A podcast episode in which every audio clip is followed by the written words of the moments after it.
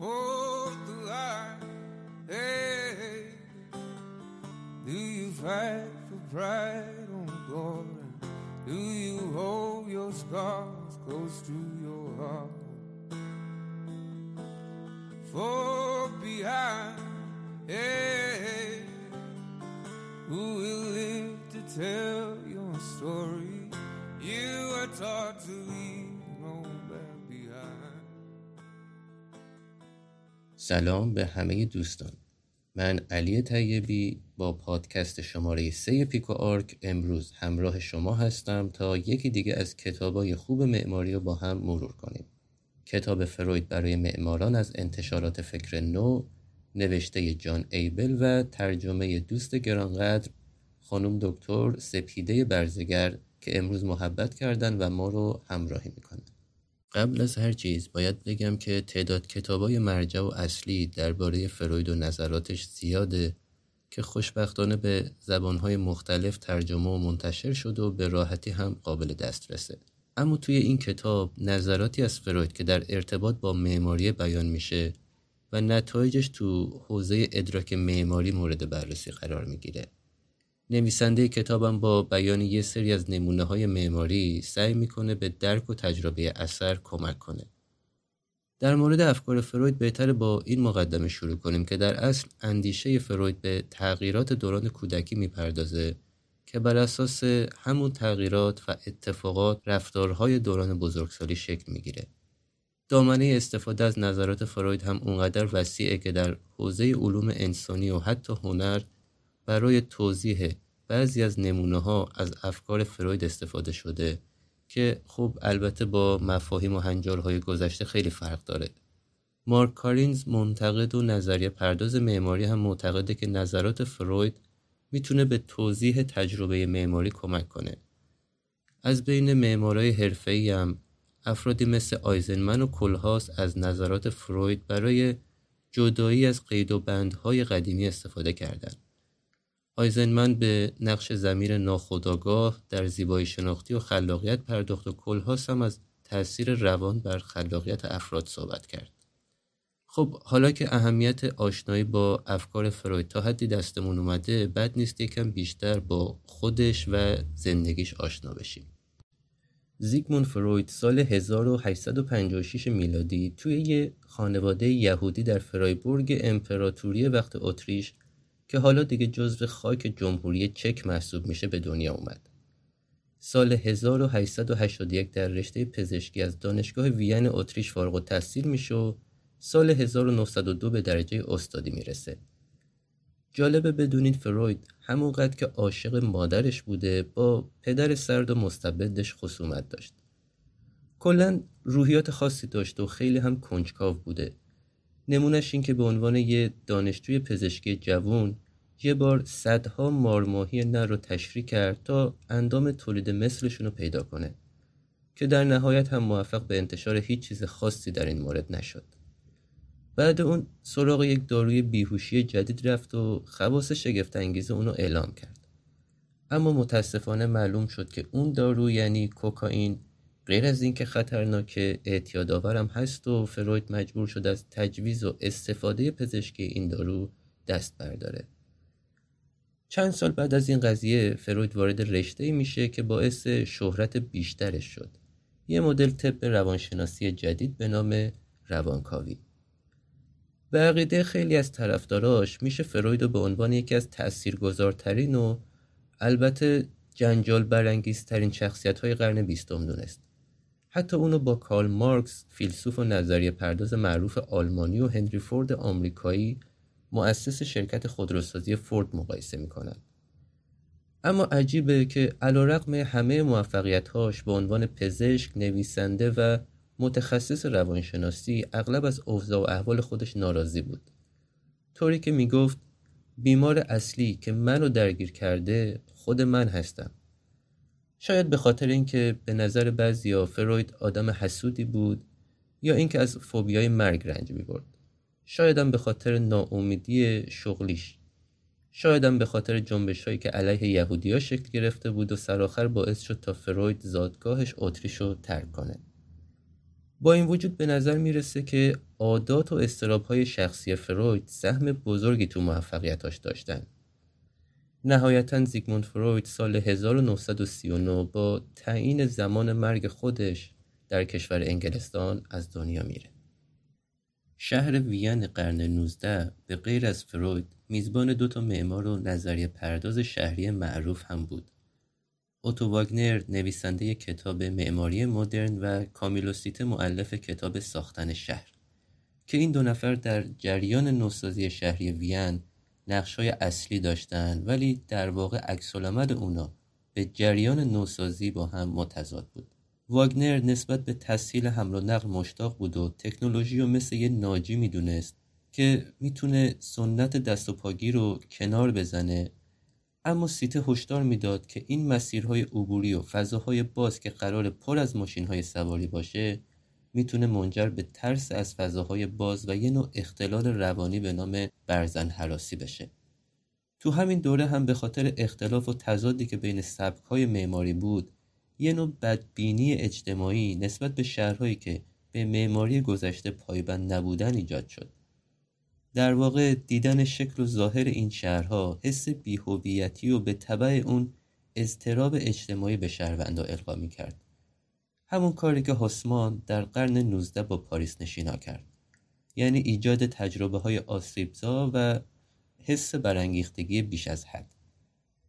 بعد از شروع این ماجرا انتقادهای اجتماعی با بیان همون اصطلاح مد نظر سیته یعنی برزن حراسی همراه شد که از نشانه های روان رنجوری شناخته می‌شد. این اختلال روانی در واقع یه نوع درماندگی شدیده و زمانی ایجاد میشه که فردیت و هویت شخص تهدید بشه. تهدید جسمی، تهدید روحی و یا شاید هم هر دو که تو این حالت به شلشاک یا شوک انفجار معروفه. همون حالتی که سربازات یه جنگ بر اثر انفجار دچار آسیب های روانی می شدن. حالا این جنگ تو زندگی و تجربه روزمره ما هم می‌تونه به عناوین مختلف نمود پیدا کنه مثل وقتایی که توی موقعیت توهینآمیز قرار می‌گیریم یا درگیر زورگویی از طرف کس دیگه میشیم و یا موقعی که دچار انزوا میشیم که هر کدوم از اینا می‌تونه منجر به سردرگمی و تهدید هویت ما بشه. در واقع همون شلشاک حالا که متوجه میشیم مسائل مربوط به معماری و شهرسازی تا چه اندازه می‌تونه روحیات ما رو تحت تاثیر قرار بده و چقدر می‌تونه اثر مخرب به جا بذاره اهمیت کاربرد روانشناسی و روانکاوی و شناخت نظرات افرادی مثل فروید بیشتر از قبل برای ما مشخص میشه. پس چه بهتر که آگاهیمون رو درباره این مسائل بالا ببریم و برای همین الان می‌خوام درباره موضوعی صحبت کنم که اکثر دانشجوهای معماری حداقل یه بار اونو تجربه کردن. اما خیلی جالبه که تاثیر فروید بر آسیب شناسی روحی می‌تونه برای درک بهتر شرایط و موقعیت هایی که دانشجوی معماری توی آتلیه باهاش مواجه میشه هم مؤثر باشه. کلنجار رفتن دانشجوها با طرح خودشون یا با طرح بقیه دانشجوها و انتقاداتی که به درستی و یا نادرست بهشون وارد میشه. غیر از این موارد باید بیخوابی ها و سوء تغذیه احتمالی قبل جوجمان رو هم در نظر بگیریم. دانشجو با علم به اینکه طرحش هیچ وقت کامل نیست حالا باید روبروی داورها بیسته و از طرحش دفاع کنه اصلا ممکنه درگیر وحشت حضور هم بشه و نتونه ارائه خوبی داشته باشه و با سیلی از انتقاد هم مواجه بشه. اینجا و در همین لحظه این حس درماندگی و شاید شرم می‌تونه تهدیدی برای فردیت و هویت دانشجو به حساب بیاد. در حالی که هدف آموزش حرفه یه چیز دیگه است یعنی تبدیل یه آماتور به یه معمار. حتی اهمیت این موضوع به حدی بود که شورای اعتبارگذاری ملی معماری در آمریکا هم نسبت به این موضوع واکنش نشون داد. خلاصه اینکه فرهنگ حاکم بر آتلیه معماری می‌تونه منجر به تشکیل و یا ترویج باورهای اشتباه و غیر علمی بشه که می‌تونه روی رفتار و ارتباطات دانشجوها تاثیر منفی بذاره و از اونا آدمای منزوی و تنها و خجالتی بسازه. یعنی یه نوع دیگه از آسیب روانی که بازم ما رو مجاب می‌کنه تا با نظرات روانکاوی به خصوص نظرات فروید بیشتر از قبل آشنا بشیم. فروید در اثری به نام استراب و زندگی غریزی درماندگی روانی افراد رو بررسی می‌کنه و میگه این درماندگی روانی حاصل بازگشت فرد به تجربه آزاردهنده دوران کودکیه. مثل تجربه از دست دادن اشیا. فروید با ترسیم یه نمودار نشون داد آدمایی که تو دوران کودکی تجربه آسیبزا داشتن سعی می‌کنن اون خاطره رو سرکوب کنن. اونم از طریق تکرار خاطرات کمتر آزاردهنده که اصطلاحا خاطرات پوشان نامیده میشه. با این توضیح که خاطره پوشان خاطره آزاردهنده تر و پنهان می‌کنه اما نمی‌تونه اونو کامل از بین ببره. فقط توجه فرد و از خاطره آسیبزا تا حدی دور یا منحرف می‌کنه دوباره باید بگیم که از نظر فروید اتفاقات زندگی روزمره و تجربه های دوران کودکی تأثیر زیادی روی رفتار و هویت افراد دارند. اما غیر از نظریات مربوط به تجربه های آسیبزا و روان رنجوری فروید از ارتباط کودک با اشیا کمک می‌گیره و میگه این ارتباط می‌تونه بر معنای زیبایی از دیدگاه افراد تاثیر داشته باشه. یعنی رابطه روان افراد و اشیا در زیبایی شناسی معماری از طریق تاثیرات متقابلشون تعریف میشه. تأثیر روان انسان روی معماری یا تأثیر معماری روی روان انسان و یا شاید هم معماری بیانگر روان انسان. جان ایبل هم تو فصل سوم کتاب سراغ زیبایی شناسی میرو از دریچه زمیر ناخودآگاه که توسط فروید مطرح شده بود به این موضوع می‌پردازه اینکه چگونه افراد اشیا رو ناخودآگاه تجربه می‌کنن و اصلا چرا بعضی فرما رو ترجیح میدن ایبل برای توضیح بیشتر سراغ افکار و نظرات چند تا معمار و منتقد دیگه هم میره مثل گاتفرید زمپر که یه معمار آلمانی قرن 19 بود و فرم بیرونی ساختمونا رو تحت تاثیر انگیزه های اولیه انسان می‌دونست و از اصطلاح جامعه پوشی یا همون لباس پوشیدن استفاده کرد. یعنی همونطور که لباس پوششی برای بدن انسانه دیوار هم پوشش و حساری برای ساختمون هاست. تو سالهای بعد تغییراتی در درک زیبایی شناسی به وجود اومد که در نظریه همزاد پنداری نمود پیدا می‌کنه. با این توضیح که انسان تلاش می‌کنه محیطش رو با خواسته های خودش تطبیق بده. مثلا ویشر معتقد بود همونطور که انسان به طور ناخودآگاه خودش رو با لباس میپوشونه به وسیله اشیا هم میپوشونه که این پوشش شبیه اصل جامعه پوشی زمپره. اشمارزا هم مشابه نظر زمپر آفرینش فضای معماری و متأثر از انگیزه های درونی می‌دونه که هدفشون در برگرفتن و پوشاندن هست. جایی که میگه هیچ هنری مثل معماری نمی‌تونه برای ما ایجاد محصوریت کنه. و معتقد به اینه که آفرینش فضا چیزی بیشتر از مکانسازی صرفه. در ادامه هاینریش ولفلین منتقد سوئیسی با اشاره به نقش بدن تو تجربه زیبایی شناسی گفته ما از طریق بدنمون به همه چیزهای مادی پی می‌بریم و چون فرم بدن انسان بسته است پس فرم بسته و قواعدی مثل نظم و توارن و تناسب به سرشت آدم مرتبطه و از نظر زیبایی شناسی فرم های بسته و متقارن فرم ایدئاله. بعدها گیدئون با اظهار نظری متفاوت از ولفلین فرمهای باز و تعامل فضای درون و بیرون که دستاورد معماری مدرن بود به میون میاره و صحبت از محو مرزها می‌کنه. اما این افراد هیچ اصل روانشناسانه ای در توجیه ایده و نظراتشون بیان نکردن. به غیر از کسایی که اسم بردیم ادریان استوکس منتقد انگلیسی تو کتاب خودش به نام تخت سنگ های ریمینی با استفاده از آثار ملانی کلاین که اونم مثل فروید روانکاو بود نظر جالبی داده و گفته معماری رونسانس نشونگر حالاتی مثل دیوونگی و افسردگیه. که از نظر کلاین شبیه اتفاقای دوره عبور از کودکی مثل جدای تدریجی از مادر و تجربه از دست دادن کلاین اعتقاد داشت که این نیاز به جبران جدایی رو میشه در بازی های کودکان و خلاقیت اونا جستجو کرد. خیال پردازی های کودک با جدایی از مادر مثل تجربه از دست دادن اشیا میمونه که باعث ناامیدی میشه و نشانه های از دیوونگیه. بازی های کودکانه هم شاید جنبه جبران این موضوع داشته باشه. اما در بزرگسالی هنر به طور ناخودآگاه جبران کننده است و تجربه خوشایندی هم به حساب میاد استوکس با استفاده از نظرات کلاین به دو تا از هنرهای رایج رونسانس یعنی کنده‌کاری و مجسمه سازی پرداخت و گفت هنرمند در کنده‌کاری رو ماهیت ماده تاکید داره در صورتی که مجسمه ساز بیشتر روی طراحی فرم تمرکز می‌کنه. به نظر اون شیوه ها و سبک های مختلف هنر و معماری هم به خاطر حس های مختلفیه که در قبال از دست دادن و میل به جبران ایجاد میشه. اما فرق نظرات کلاین و فروید در اینه که از نظر کلاین رشد کودک روند یک نواخته ولی فروید برای این رشد مراحلی متفاوت قائله. اما یه معمار باید خیلی خوششانس باشه تا کارفرمای علاقمند و پیگیر بحثای روانکاوی بهش پیشنهاد طراحی بده. مثل ریچارد نویترا.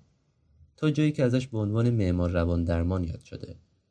نویترا کانسپت های طراحیشو به درمان و آسیب های دوران کودکی رب می‌داد و از نظر روانکاوانی استفاده می‌کرد که تحت تاثیر فروید بودن از نظر نویترا میشه خونه رو طوری طراحی کرد تا استراب و کاهش بده و حتی تنش های جسمی رو هم از بین ببره. یعنی مستاق همون نظر فروید که درباره تاثیر متقابل روان افراد و معماری صحبت می‌کرد اینجا با تاثیر معماری روی روان انسان نمود پیدا می‌کنه. خب حالا که دوباره متوجه اهمیت نظر فروید درباره تاثیر روان افراد روی معماری شدیم دوباره یادآوری می‌کنیم که به نظر فروید اتفاقات دوران کودکی تاثیر زیادی روی رفتار بزرگسالی داره. پس حالا بهتر بریم سراغ یکی از جنجالی ترین نظرات فروید که درباره مراحل رشد کودک. طبق نظر فروید شخصیت افراد طی چند مرحله تو دوران کودکیشون شکل می‌گیره و تجربیات پنج سال نخست نقش مهمی تو شخصیت و رفتار افراد داره. فروید توی یه نظریه جنجالی گفته که طی پنج مرحله مهم رشد کودک انرژی جستجوی لذت روی قسمت های خاص بدن متمرکز میشه و با اشاره به همون قسمت ها مراحل پنجگانه رو اورال، آنال، فالیک، لیتنت و جنیتال نامگذاری می‌کنه. مرحله اول که مرحله اورال یا دهانی معرفی شده از تولد تا یه سالگیه که دهان مرکز فعل و انفعالاته و نوزاد از چشیدن و مکیدن لذت می‌بره و حتی حس اعتماد و راحتی رو از طریق ناحیه دهانی دریافت می‌کنه. تو این مرحله نوزاد حتی نمی‌تونه خودش رو جدایی از اشیاء دیگه در نظر بگیره تا اینکه برای گذار از این مرحله و رفتن به مرحله بعدی مجبور به رها کردن اشیا میشه. یعنی سرکوب رو میپذیره. اما موضوع سرکوب شده کاملا از بین نمیره و مثل یه سایه در ناخداگاهش باقی میمونه که در ادامه می‌تونه روابط با اشیا در بزرگسالی و تحت تاثیر قرار بده. مثلا در شرایط روان رنجوری افراد نشونه های از بازگشت امر سرکوب شده به چشم می‌خوره. به عقیده فروید همزاد پنداری با فرم های باز که در موردش صحبت کردیم مستلزم یادآوری تجربه کودک تو مرحله دهانیه که نوزاد بین خودش و مادر و حتی اشیا هیچ تمایزی قائل نیست. جانیبل هم برای توضیح بیشتر این موضوع سراغ یکی از کارهای پیتر آیزنمن یعنی طرح جامعه ریشتاک پارک میره و به بحث درباره انگیزه معمار در ساختن قلمروهای تار از دیدگاه فروید می‌پردازه. تو مرحله دوم یعنی مرحله آنال که تا سه سالگی کودک تمرکز روی کنترل مسانه و روده هست و کودک باید یاد بگیره که نیازهای بدنش رو کنترل کنه. تو این مرحله کودک با دقت به شناسایی می‌پردازه و برای مهار اشیا کنار اومدن باهاشون در کشمکشه. به طور کلی میشه گفت که از نگه داشتن و رها کردن اشیا لذت می‌بره و با اونا مثل بخشی از بدن خودش رفتار می‌کنه که خب این حکم اولین دستاورد کودک داره. همونطوری که طراحی مثل دستاوردیه که معمار با نمایش اون به دنبال جلب توجه و قدردانی از اطرافیانه و ممکنه گاهن بر سر رد یا قبول خواسته کارفرما با اونا در کشمکش باشه که خب این کشمکش هم به خاطر مهار دستاورده. یعنی همون چیزی که تو مرحله آنال برای کودک اتفاق میافته. معمار هم اینجا تلاش می‌کنه دستاورد یا همون طرحش رو ارائه بده و در ازای اون مورد تقدیر و احترام قرار بگیره.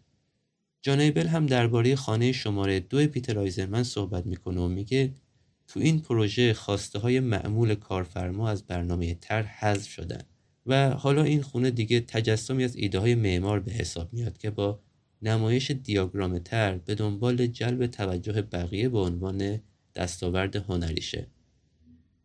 بنابراین دیاگرام های خانه شماره دو بیانگر توصیف فروید از راهبردهای خیال پردازانه هست که از طریق به خاطر آوردن معانی به مرحله آنال در کودکی برمیگرده.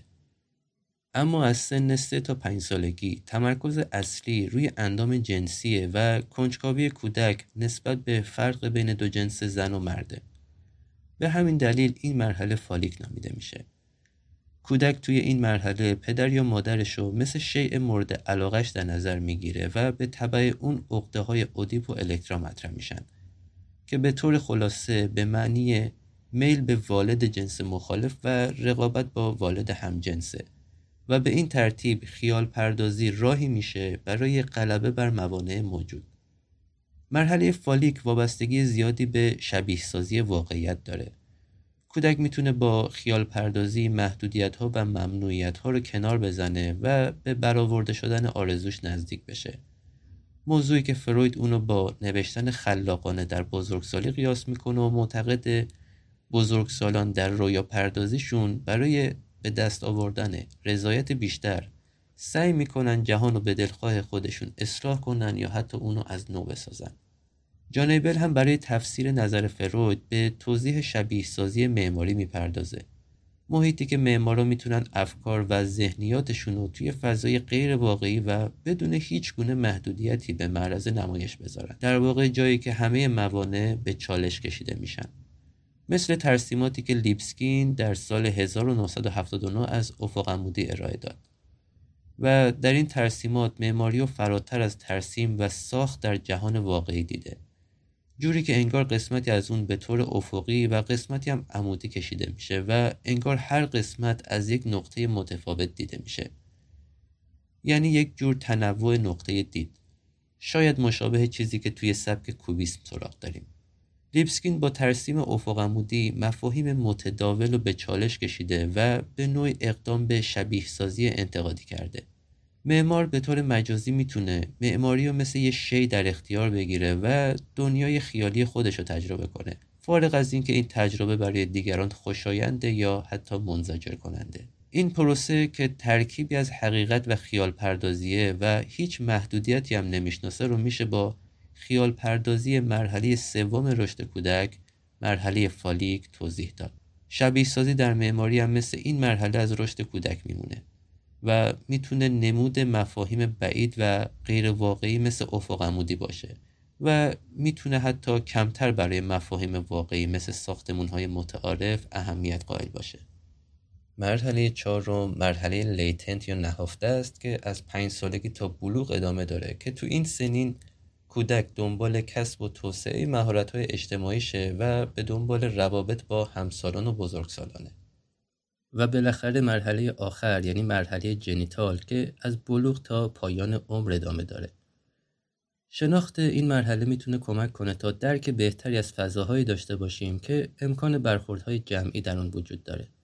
اهمیت این موضوع به اینه که معماری نقش مهم و غیرقابل انکاری تو جدا کردن و یا جمع کردن افراد و فضاها داره تو این مرحله کودک از اشیاء دست نیافتنی و محدودیت های دوره فالیک متوجه جستجو برای اشیاء دستیافتنی میشه.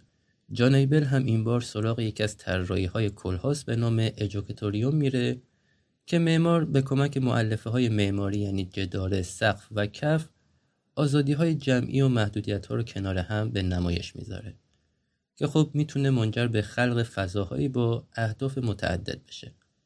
یکی از این هدفها رویارویی منظم و از قبل برنامه ریزی شده است که خب این مدل از فضا برای کنترل افراد مناسبه هدف دیگه رویارویی نامحدود و بدون برنامه ریزی قبلیه که طبق نظر فروید درباره آخرین مرحله رشد کودکه که می‌خواد دست به کار بشه و همه موانع رو از میان برداره از این رو این پروژه می‌تونه مثال جالبی از نمایش آزادی اجتماعی و محدودیت ها در معماری باشه.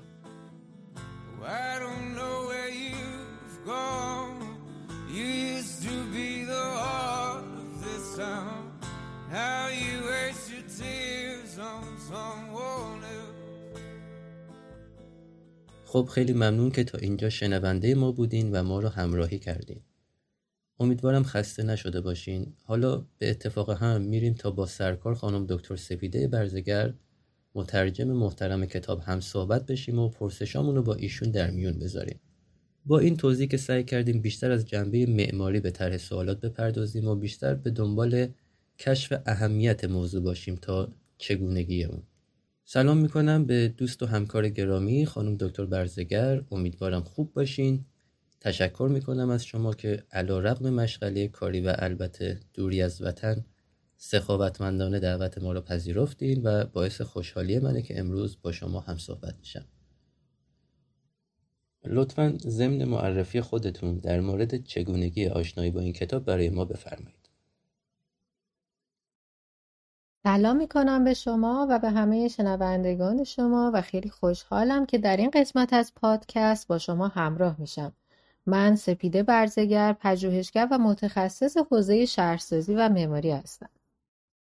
آشنایی من با کتاب فروید برای معماران به تحصیلات من در مقطع دکترا برمیگرده. زمانی که من داشتم این کتاب رو ترجمه می کردم تحصیلات من در این مقطع تمام شده بود و من از رساله خودم دفاع کرده بودم. زمانی بود که کرونا خیلی شدید شده بود در ایران و همه در خونه قرنطینه بودیم و این کتاب در واقع یه فرصت خوبی بود برای من که از این حالا هوای غمانگیز و دلگیر کرونا بتونم یه فاصله بگیرم و در این حال هم بتونم یه کتاب خیلی خوبی رو هم بخونم و هم ترجمه کنم. اولین جلدی که از این کتاب من از این مجموعه کتاب های اندیشمندان برای معماران رو من ترجمه کردم کتاب لوفف برای معماران بود. و آشنایی با این کتاب لوفف برمیگرده به تحصیلات من که تازه شروع شده بود و من تونسته بودم که یه مبانی نظری رساله کار بکنم. موضوع رساله من کاوش زرباهک ها در فضای شهری بود و این یکی از نظریه هایی که هانری لوفور فیلسوف معاصر فرانسوی مطرح کرده. آشنایی با نشر فکر نو و مدیریت این انتشارات آقای مهندس آرش هیدریان یک فرصت خیلی خوبی به من داد که من بتونم کتاب های بسیار ارزشمندی رو توی حوزه معماری و شهرسازی بخونم و ترجمه کنم. و بعد از اینکه کتاب لوفف برای معماران تموم شد ما جلد دیگه از این مجموعه اندیشمندان رو ترجمه کردیم به نام ایریگاره برای معماران که بعد از اون هم نوبت به کتاب فروید برای معماران رسید. و وقتی که داشتیم این کتاب رو ترجمه می کردیم کتاب منظورم کتاب فروید برای معماران هست در واقع این کتاب جلد آخرین و جدیدترین جلد از مجموعه کتاب های اندیشمندان بود که سال 2020 منتشر شده بود.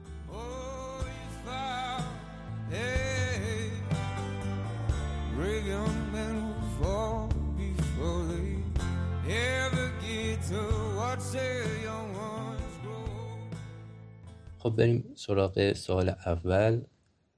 لطفا اگه میشه در مورد تغییرات سیمای شهری حاصل از انقلاب صنعتی که تو شهرهای مهم اروپا مثل پاریس و وین رخ داده و تاثیرات منفی اون بر زندگی شهروندان توضیح بفرمایید.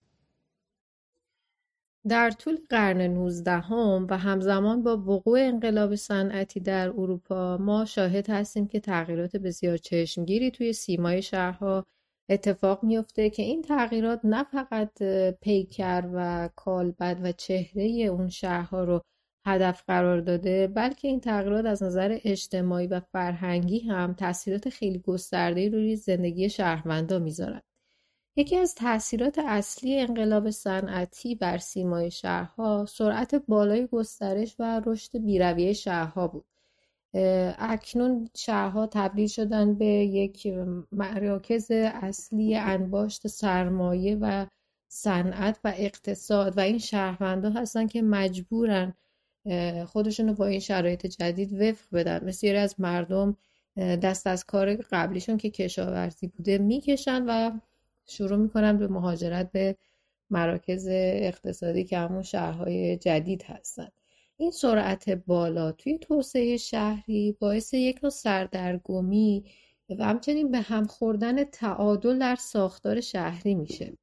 تغییرات سیمای شهری در این دوران انقلاب صنعتی از یک طرف دیگه منجر به تهدید هویت شهرها هم میشه و به دنبال خودش یک تاثیر بسیار منفی دیگه رو روی سیمای شهرها می‌ذاره که در نتیجه اون ناهماهنگی ها و عدم توازن های بسیاری توی توسعه شهری اتفاق میفته بعضی از این شهرها توی این فرایند رشد بیرویه و بدون برنامه ریزی که در واقع خودش متاثر از انقلاب صنعتی هست دچار در واقع زیبایی شهر زیر سوال میره. کیفیت زندگی شهروندان دیگه به خوبی قبل نیست و این عدم توازن ها در واقع خودش با مشکلات دیگه همراه میشه. مثل نبود فضای سبز بینظمی در طرح شهرسازی نبود برنامه‌ریزی مناسب برای کاربری زمین و همچنین فقدان های عمومی مناسب. در نهایت نباید فراموش کنیم که این تغییرات بنا به دلایلی مثل رونق اقتصادی، تحولات فرهنگی و تغییر نیازهای اجتماعی اتفاق افتادن. اما برای مدیریت و کنترلشون ما نیاز داریم که یک برنامه‌ریزی منسجم و هماهنگ داشته باشیم تا از این تاثیرات منفی کم کنیم و در واقع فضای شهری بهتری به وجود بیاریم و این همون اتفاقیه که در ادامه قرن 19 هم میفته و توی اون کتاب فروید برای معماران در فصلهای اولش به خوبی توضیح داده شده که هر کدوم از شهرسازان و معماران مختلف چه تأثیری روی این فرایند و روند داشتن.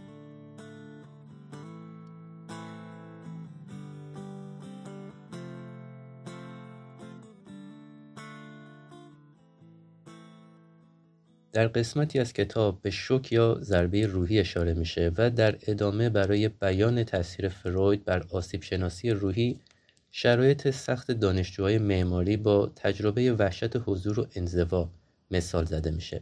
لطفا از تجربه شخصی خودتون در جایگاه استاد یا دانشجو در این باره توضیح بفرمایید. بحث هایی که فروید درباره ارتباط شوک و تروما و تاثیر مخرب اونها بر روان آدمی مطرح می‌کنه مصداق جالبی می‌تونه با شیوه های آموزش معماری داشته باشه. در واقع اون فرهنگی که قبلا توی محیط های آموزشی و حرفه‌ای معماری وجود داشت و خود من هم بارها تجربهش کردم رو می‌تونیم بر اساس موضوع شوک توضیح بدیم.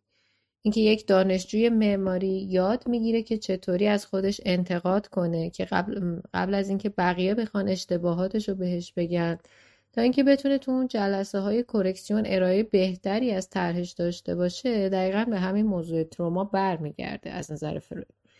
این انتقاد از خود منجر به نوعی کمالگرایی میشه حتی که با توجه به اینکه اون فرد چه زمینه های شخصیتی و چه ویژگی های شخصیتی داشته باشه می‌تونه توی زندگی شغلی اون و حتی زندگی شخصی اون بعد از فارغ, فارغ و تحصیل شدن از معماری نمودهای مختلفی داشته باشه.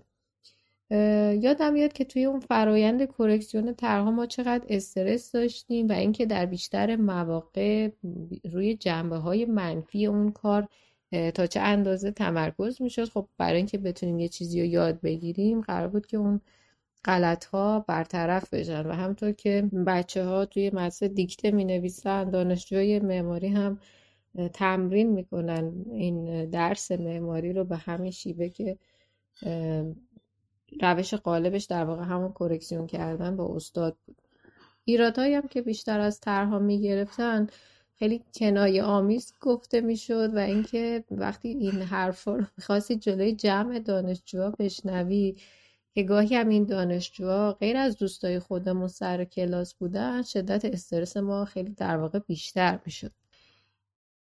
ما هر بار همه تلاشمون رو می‌کردیم که برای روز کرکسیون آماده بشیم و وقتی که دوباره این ایرادها رو استاد مطرح می‌کرد دوباره باید تا زمان تحویل کار انقدر این فرایند رو تکرار می‌کردیم تا حداقل بتونیم یه طرح به نسبت خوبی برسیم و اینو همیشه بهمون گوشزد می‌کردن که هیچ وقت هیچ خوب مطلق و هیچ ایدئال مطلقی وجود نداره و یک طرح معماری می‌تونه بارها و بارها بازنگری بشه و هر دفعه هم به یک چیز بهتری برسه. من خودم شخصا همیشه با استادای کلاس برمی داشتم کلاس درس طرح رو برمی که خیلی سختگیرتر از بقیه بودن. و همیشه هم ظرفیت کلاسشون بیشتر بیشتر از بقیه استادا خالی میمود و بیشتر بچه ها می‌رفتن به استاده که سختگیریشون کمتر و به شخص فکر می‌کنم که اون شرایط آموزشی که به من کمک کرد که انتقاد از خود رو یاد بگیرم و طرحم با نگاه های متفاوتی نگاه کنم و هر بار خودم رو به جای یک شخصی بذارم که داره از اون ساختمون قرار از اون ساختمون استفاده بکنه. در واقع سناریو نویسی می‌کردیم در ذهنمون که اگه این اتفاق بیفته چی میشه؟ یک فرایند منطقی و ما سعی می‌کردیم که طی کنیم توی این روندهای کرکسیون و خود این تمرین های مکرر معماری خیلی روی کار من تاثیر گذاشت و من احساس می‌کنم که حتی توی محیط کاری هم استفاده یعنی وجود یه همچین چیزایی که توی ذهن ما در زمیر ناخودآگاه ما باقی مونه که مواظبش این چک کردی اینو مواظب این بودی اینو بررسی کردی باعث میشه که کارمون هم کیفیتش خیلی بهتر بشه. و خب واقعا خودم رو مدیون اون استادایی می‌دونم که سختگیری می‌کردن و خیلی با دقت کارهای دانشجوها رو بررسی می‌کردن و همیشه هم باعث افتخار واسم که در خدمت همچین استادای شاگردی کردم. البته نسل ما یه مقدار قضیهش فرق می‌کرد و اینکه ما کلا نسلی هستیم که هم توی جایگاه این که شاگرد بودیم و یا جایگاه این که فرزند بودیم شرایط خاصی داشتیم. و بعد از اینکه این جایگاه ما تغییر دادیم و شدیم یک شخص حرفه‌ای و یا اینکه پدر و مادر شدیم باز هم شیوه متفاوتی رو در پیش گرفتیم و من خودم فکر می‌کنم هر وقت که استادام رو می‌دیدم همیشه می‌گفتم که با خودم فکر می‌کردم که حالا استادای این استادامون چقدر آدمایی بودن که با دقت بیشتری درس خوندن و خودم احساس می‌کردم که مثلا نسل ما نسبت به دو نسل قبل شاید خیلی اونقدر که باید تلاش نمی‌کردیم و اینکه اونها آدمایی بودن که خیلی بیشتر از ما سعی و کوشش می‌کردن توی یادگیری و توی بهتر شدن کارشون. اما خب به هر حال شرایط زمانه عوض میشه و اون چیزی که مقتضی هست یه مقداری فرق می‌کنه توی این زمانه من خودم چه موقعی که توی دانشگاه تدریس می‌کردم و چه زمانی که مادر شدم در واقع شرایط حاکم بر رشد خودم رو خیلی به دانشجوام و بعد به فرزندم منتقل نکردم. و سعی می‌کردم که توی کلاس ها با دانشجوها بیشتر مثل دوست رفتار کنیم. و اینکه کلاس های طرح بیشتر به صورت فضایی برای همفکری و تعامل باشه و فرایند طراحی هم بیشتر مبتنی بر مشارکت گروهی باشه. و البته خیلی نتیجه بسیار جالبی هم از دانشجوام دریافت کردم. و از این لحاظ خیلی هم خودم افتخار می‌کنم که با چنین دانشجوهایی کلاس داشتم و بسیار از این بابت خوشحالم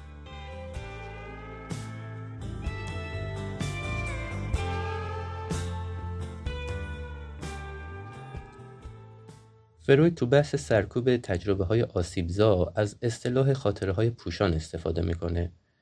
آیا مصداق معماری در این مورد سراغ دارید یا اینکه میشه مواردی مثل حادثه تلخ پلاسکا رو به این نظریه فروید ارتباط داد؟ بهتر که اول در مورد خاطرهای پوشان یه مقدار صحبت بکنیم. خاطرهای پوشان در واقع مثل صحنه هایی هستن که رویاهای ما رو نشون میدن و همینطور می‌تونن بگن که شدت سرکوب این رویاها تا چه اندازه بوده. فروید با مطالعاتش نشون داد که بیمارانی که تجربه های بسیار بدی رو توی کودکیشون تجربه کردن خاطره اون تجربه رو در خودشون سرکوب می‌کنن و در واقع دفن می‌کنن و بعد اونها رو با خاطره های دیگه جایگزین می‌کنن تا بتونن از شدت آزار خاطره های قبلی خودشون رو نجات بدن. همونطور که خود فروید میگه فرد با روی آوردن به خاطره دیگه میکوشه تا اون خاطره قبلی رو فراموش کنه و در واقع با اون داره دست و پنجه نرم می‌کنه. مشخصه که اون خاطره بد تبدیل میشه به یه خاطره نامشخص و کمتر آزاردهنده. حالا اگر بخوایم این بحث رو از نظر فروید و ارتباطش با معماری دقیق تر بررسی کنیم باید اشاره کنیم که شبیه سازی در معماری همون عینیت بخشیدن به انگاره های آرزومندانه است که بیشتر داره شبیه میشه به اون چیزی که باید باشه و کمتر اون چیزیه که هست. و کمتر به اون چیزی که هست در واقع توجه داره. معمارا پیش از ساختن یک بنا اون رو شبیه سازی و مدل سازی می‌کنن تا بتونن اشاره کنن به اون چیزی که دلشون می‌خواد بسازن. پس دارن یک جوری اون آرمان و اون ایدئال رو مطرح می‌کنن توی حوزه معماری و شهرسازی بحث های خیلی مفصلی وجود داره درباره یادمان ها و فضاهای یادمانی. که البته می‌تونه به نوعی به این موضوع بحث ما اشاره داشته باشه. بناهای شاخص معماری ساخته میشن که بمونن. حتی بعد از معمار و حتی بعد از اون جامعه ای که ساخت این بناها رو دیده. وقتی این بناهای شاخص خدشدار میشن و به اون مجموعه رمزها و نشونه هایی که پشت اینها هست خدشه وارد میشه انگار که به اون مردم و به اون ارزش های جامعه در واقع برای اونها انگار اتفاق بدی افتاده. همون ساختمان پلاسکو که خودتون مثال زدی توی هر بازه تاریخی برای مردم نماد یک چیزی یک چیز خاصی بوده و البته تلخترینشون لحظه هایی هست که از فروپاشی اون ساختمون هممون به یاد داریم. اون زمان نمی‌دونم به خاطر میارید یا نه ولی فضای مجازی پر شده بود از عکس هایی که از این ساختمون در زمان پیش از انقلاب وجود داشت و دیدن اون منظره توی عکس ها که البته خیلی همونم اون موقع که این عکس رو گرفتن حتی به دنیا هم نیومده بودیم. ولی می‌دونیم که این تصویرای دردناکیه که قبل از قبل و بعد این ساختمون رو ما تصور می‌کردیم و چقدر این تصویرها و تصویر سازی ها توی ذهن ما توی ذهن جمعی ما رفت و آمد کرد. چقدر تغییر کرد چقدر تطبیق داده شد تا شد این تصویری که الان از ساختمان پلاسکو توی ذهنمون داریم. اون زمانی که این اتفاق افتاد من در دانشگاه هنر توی خیابون سرهنگ سخایی تحصیل می‌کردم و هر روز که این از مقابل این ساختمون رد می‌شدم اون تصویری که تو اون عکس بود و مربوط به چند دهه پیش بود توی ذهنم میومد و اون رو دوباره با این وضعیتی که ساختمون پیدا کرده بود تطبیق می‌دادم. و هر روزم البته نه هر روز ولی خب مرتب تغییراتی توی این وضعیت این ساختمون پیش میومد یک زمان یه تقریبا یه بنای نصف نیمه سوخته ای بود که بعد از اون دورش حسار کشیدن بعد دورش پارچه کشیدن و بعد کم کم کم کم اونو تغییر می‌دادن.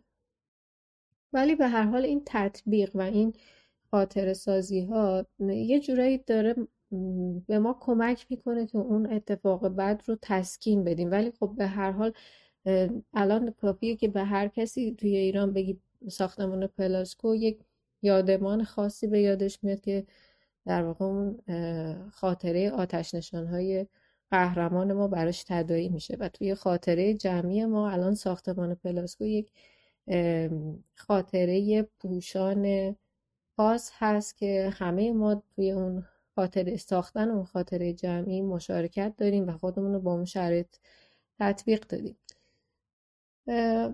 هرچی بعد از این ساختمون های شاخص و به جای اونها ساخته میشه در واقع مبتنی بر شبیه سازی و از نوزنده کردن مفاهیمیه که خیلی دردناک و در این حال خیلی عمیق هستن و وقتی که بحث بر سر تبدیل نمادها و نشانه ها و مفاهیم به صورت کالبدی و فیزیکی باشه مسلما پای معمارا و شهرسازا وسط میاد.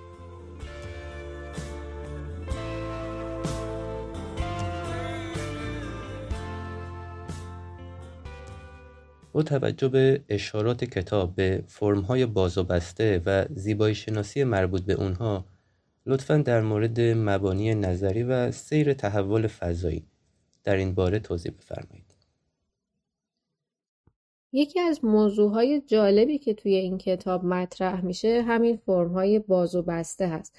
فرم بسته که در تضاد با فرم باز قرار داره بیشتر به معنای محدودیته به معنای چهارچوبه و آستانه هایی که اون معماری رو البته اگر معماری رو شی بدونیم اون رو از بقیه اشیا جدا می‌کنه و در عین حال همون شی رو تقسیم بندی داخلی می‌کنه.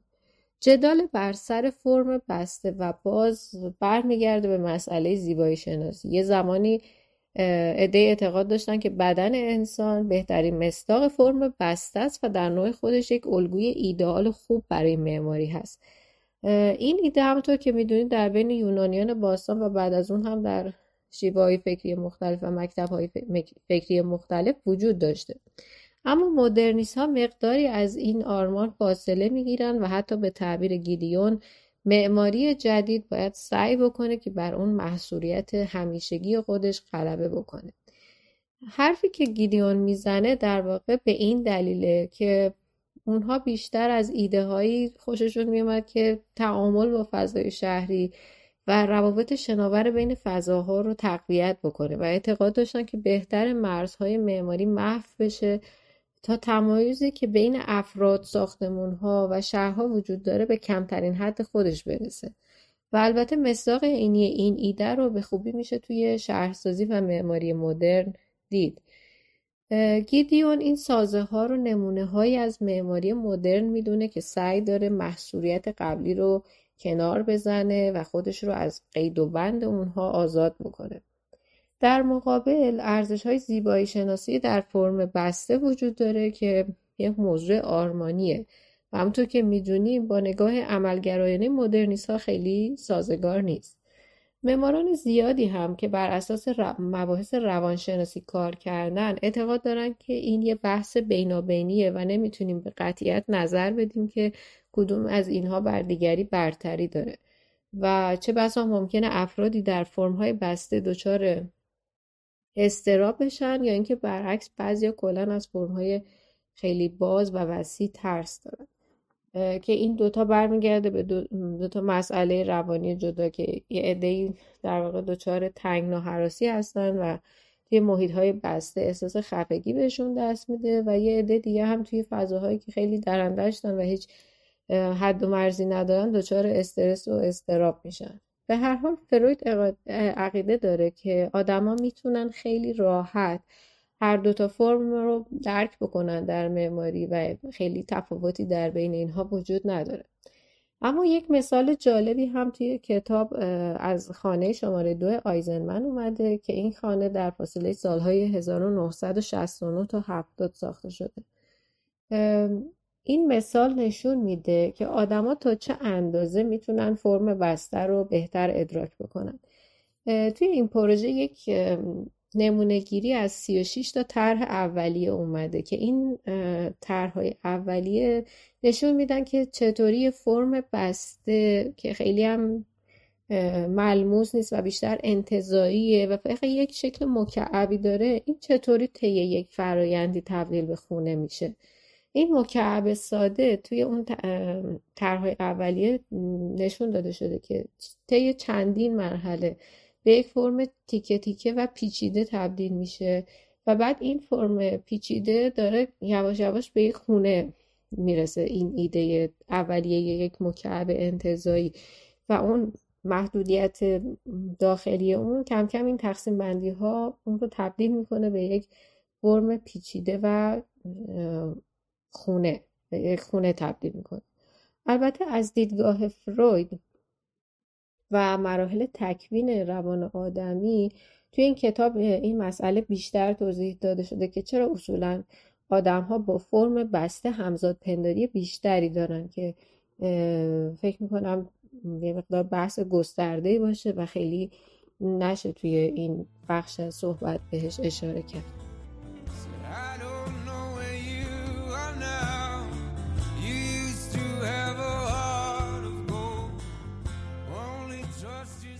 نویسنده کتاب با توضیح نگرش روانکاوانه نویترا به نقش معمار در تجربه و حالات روحی کاربر اشاره می‌کنه. به نظر شما نقش معمار در این زمینه تا چه حد جدیه؟ ریچارد نویترا یک معمار نوگرا یا همون مدرنیست اتریشی آمریکایی و شاگرد آدولف لوس بود که بعد از اینکه به آمریکا مهاجرت کرد از خیلی از ایده های یک روانکاو به نام ویلهولم رایش استفاده کرد و این ایده ها رو توی طراحی فضاهای مسکونی استفاده کرد. خود رایش در جوانی وقتی که روانکاو بود توی درمانگاه فروید در وین کار می‌کرد و بعد از اومدن نازی ها به ایالات متحده مهاجرت کرده بود. نویترا بر اساس ایده های رایش بیشتر روی فرم های باز و آزاد تاکید می‌کنه تا اینکه بتونه مرزهای درون و بیرون فضاها رو از بین ببره. چون اعتقاد داشت که این گشودگی ها توی فضا باعث میشه که تنش های روانی و مشکلات روحی از بین برن و یک نوع بهداشت روانی ایجاد بشه. البته هدف نویترا بیشتر کارفرماهایی بودن که بهش طرحی رو سفارش می‌دادن. مسئله مهمی که در اینجا وجود داره اون مخاطب طرحه. ما باید بدونیم که دقیقا توی اون پروژه داریم برای چه کسی طراحی می‌کنیم. مسلما وقتی که دانشجو هستیم به خاطر اینکه هنوز نگاه خیلی بسته و تخصص زده ای نداریم می‌تونیم بهتر با بقیه همزاد پنداری بکنیم و حتی خودمون رو به جای افرادی بذاریم که قرار از اون ساختمون ها استفاده بکنن و از دیدگاه اونها ببینیم که داره چه اتفاقی میفته. ولی یه موضوعی که هست این که وقتی که ما هرچه بیشتر وارد تخصص خودمون میشیم بیشتر از همون آدمایی که قرار واسهشون طراحی کنیم یک مقدار فاصله می‌گیریم و همونطور که اشاره کردم یک نگاه تخصص زدگی در معماری شهرسازی متاسفانه می‌تونه رایج بشه. خیلی سریع. گاهی وقت هم هست که مخاطب طرح ما کاملا مشخص معمار می‌دونه که داره برای چه کسی یا برای چه کسانی طراحی می‌کنه و نیازهای مختلف اونها رو می‌بینه و در نظر می‌گیره. اما طرحهایی هم هستن که مخاطب اونها بخش بزرگی از جامعه می‌تونه باشه و اینکه حتی نه تنها زمان حال حتی ممکنه آینده رو هم در بر بگیره و این کار معمار رو بسیار پیچیده تر می‌کنه. اما به هر حال یکی از کارهایی که معمارا می‌تونن برای طراحی فضای بهتر، سالمتر و مناسبتر انجام بدن این هست که شیوه های ادراک فضا از دیدگاه های افراد مختلف و نیازهای مختلف اونها رو در نظر بگیرن که البته این بحث از لحاظ پدیدارشناسی بسیار مطرحه و امروزه بسیار در معماری مورد توجه قرار گرفت.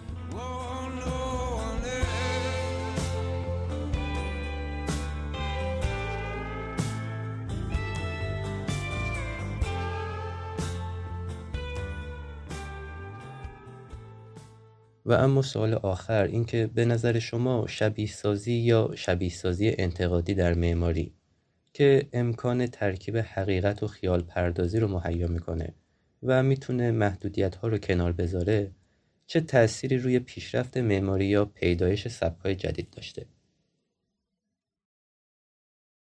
بهتره که اول در مورد شبیه سازی انتقادی مقدار توضیح بدیم. شبیه سازی انتقادی یعنی اینکه فرد بتونه به راحتی اختیار ادراک شی رو در دست بگیره و اون رو همونطور که دلش می‌خواد تجربه کنه. تصور کنید که با پیشرفت های اخیر تا چه اندازه شیوه ادراک ما از فضاها متفاوت میشه.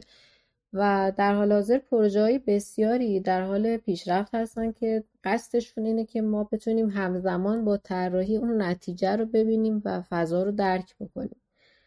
فکر می‌کنم که طراحی های ما با کمک این شبیه های انتقادی و این پیشرفت تکنولوژی هرچه بیشتر و بهتر و دقیقتر بتونن به اون واقعیت نزدیکتر بشن به واقعیت ایدئالی که مد نظر طراح هست و شبیه سازی معماری در این صورت می‌تونه تجسم خیلی دقیق تری از فضاها و ساختمون ها رو به ما بده.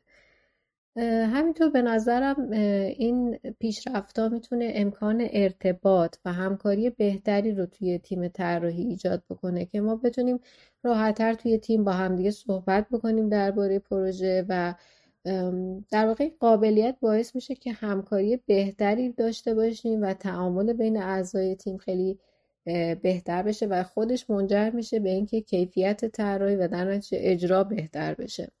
موضوع دیگه ارتقای خلاقیت و آزادی هست در طراحی که من فکر می‌کنم با کمک شبیه سازی انتقادی میشه فضای خیلی مناسبی رو برای خلاقیت و نوآوری در طراحی داشته باشیم. از طرف دیگه مفهوم های جدید رو خیلی راحت تر میشه آزمایش کرد. میشه فهمید که ما مثلا کدوم ایده بهترین پاسخ به این مسئله مورد نظر هست و اینکه از طریق شبیه سازی های مکرر و تغییر دادن اونها طرحهای هرچه بهتری رو ارائه بدیم.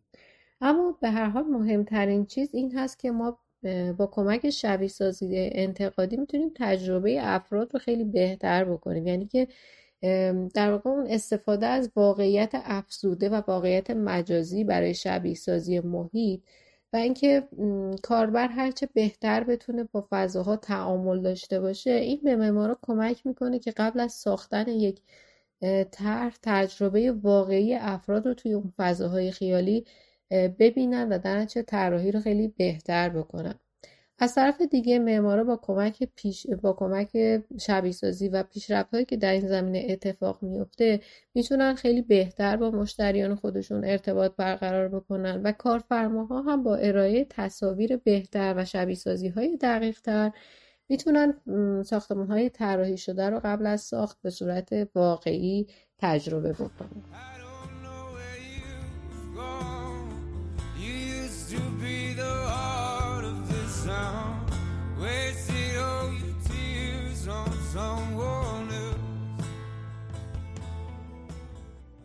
خب مجددا ممنونم از وقتی که به ما اختصاص دادین و پاسخگوی سوالات ما بودین. امیدوارم در آینده نزدیک دوباره فرصتی پیش بیاد تا بتونیم بیشتر از دانش شما بهره مند بشیم. اگر صحبتی با مخاطبین پادکست دارید بفرمایید. خیلی ممنونم از شما که من رو به عنوان مهمان در پادکست خودتون دعوت کردید و این باسم خیلی افتخارآمیزه که توی این برنامه شرکت کردم. این پادکست برای من یک فرصت بسیار خوب بود تا با شما و همچنین با مخاطبان جدیدی در ارتباط باشم و ایده ها و دیدگاه های خودم رو به اشتراک بذارم. باز هم از شما ممنونم برای این دعوت ارزشمند و سپاسگزارم. back against the wall. Say, backbone, brother? Where's your backbone, brother? Where's your backbone, brother?